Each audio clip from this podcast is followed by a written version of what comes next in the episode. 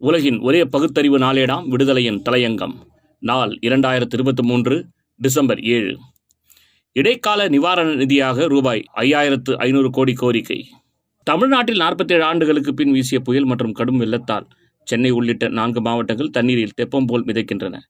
தமிழ்நாடு அரசு முதலமைச்சர் முதல் அரசு அதிகாரிகள் பணியாளர்கள் சட்டப்பேரவை உறுப்பினர்கள் நாடாளுமன்ற உறுப்பினர்கள் மாநகர மேயர்கள் நகராட்சி தலைவர்கள் எல்லாம் வரிந்து கட்டிக்கொண்டு நிவாரணப் பணிகளை கால நேரம் பாராமல் மேற்கொள்கின்றனர் என்பது கண்ணுள்ள எல்லோருக்குமே தெரிந்த ஒன்றே. எனதான் திட்டமிட்டு பாடுபட்டாலும் இயற்கையின் சீற்றம் என்பதை முழு அளவில் எதிர்கொள்வது என்பது எளிதான காரியமன்று. தன்னார்வ நிறுவனங்கள் அரசோடு கைகோர்க்க முன்வர வேண்டியது மிகவும் அவசியமாகும்.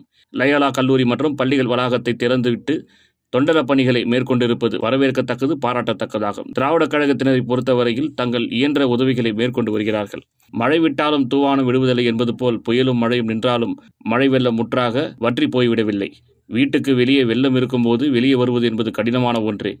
அத்தகையவர்களுக்கு வாய்ப்பு வசதி உள்ளவர்கள் தேவையான உணவுப் பொட்டலங்களை பிஸ்கெட் முதலியவற்றை தண்ணீர் பாட்டில்களையும் வழங்கிட முன்வர வேண்டும்.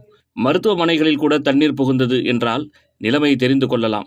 நோயாளிகளையும் ஃபைபர் படகுகள் மூலம் வெளியே கொண்டு வந்து வேறு இடங்களில் உள்ள மருத்துவமனைகளில் சேர்ப்பது தலை சிறந்த தொண்டர பணியாகும். போர்க்கால அடிப்படையில் அதிவேகத்தில் பணிகள் நடைபெறுவதைக் கண்டு இதிலும் அரசியல் செய்வது என்பது மனிதநேயமற்ற செயலாகும்.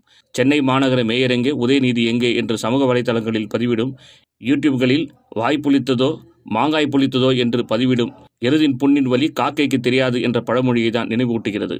சென்னை மாநகர மேயர் சகோதரி ஆர். பிரியா வெள்ளக்காட்டுக்கிடையே பேரிடரில் சிக்கித் தவிக்கும் மக்களுக்கு தேவையான உதவிக்கரம் நீட்டுவதை தொலைக்காட்சிகளில் பார்க்க முடிகிறது. குறைகூறும் ஆசாமிகளுக்கு அறிவார்ந்த முறையில் பதிலடி கொடுத்துள்ளார் மேயர் ஆர். பிரியா.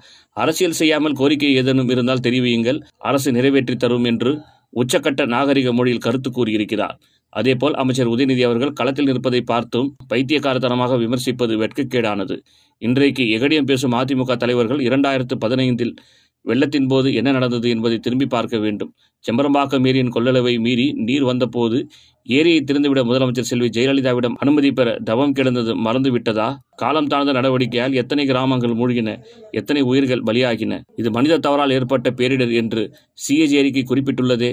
வைத்தியரே வைத்தியரே முதலில் உங்கள் உடல் நோயை பாருங்கள் என்ற நடைமுறை மொழிதான் நினைவிற்கு வந்து தொலைகிறது. எழுவு வீட்டிலும் அரசியல் என்பது ஆரோக்கியமானதல்ல. மற்றொரு முக்கிய விடயம் தமிழ்நாட்டில் ஏற்பட்ட இயற்கை பேரிடருக்கு பேரிடர் மேலாண்மை குழு கூட்டம் அதிமுக ஆட்சியில் அதற்கு முன் மூன்றாண்டுகளாக கூட்டப்படவில்லை என்பது கசப்பான உண்மையும் பொறுப்பற்ற தன்மையுமே ஆகும். இடைக்கால நிவாரணமாக ரூபாய் ஐயாயிரத்து ஐநூறு கோடி கேட்டு பிரதமருக்கு தமிழ்நாடு முதலமைச்சர் அவர்கள் ஆதாரங்களை திரட்டி கடிதம் எழுதியுள்ளார். நாடாளுமன்றத்தில் இரு அவைகளிலும் திமுக உறுப்பினர்கள் முறையே டி ஆர் பாலு அவர்களும் திருச்சி என் சிவா அவர்களும் அந்த கோரிக்கையை ஆதரித்துள்ளனர். காங்கிரஸ் கம்யூனிஸ்ட் கட்சி உறுப்பினர்களும் வலியுறுத்தினர். இதில் அரசியல் பார்வை செலுத்தாமல் இந்தியாவுக்கு பொதுவான பிரதமர் என்ற சிந்தனையோடு காலம் கடத்தாமல் தமிழ்நாடு முதலமைச்சரின் கடிதத்திற்கு பதிலளித்து கோரிய ரூபாய் ஐயாயிரத்து ஐநூறு கோடி அனுப்பி உதவுவார் என்று எதிர்பார்க்கிறோம். பேரிடர் நிகழ்ந்த பகுதிகளை பார்வையிடும் ஒன்றிய அரசின் குழுவை வழக்கம்போல் எல்லாம் முடிந்து ஆரிய பின் அனுப்பி வைக்காமல் உடனடியாக அனுப்பி வைத்து உண்மை நிலவரத்தை ஓர்ந்து கண்ணோடாமல் நிதியை அளிப்பது ஒன்றிய அரசின் அதிமுக்கிய கடமையே. ஹெலிகாப்டர் மூலம் பறப்பது எல்லாம் வான வேடிக்கைகளே எங்கே பார்ப்போம்?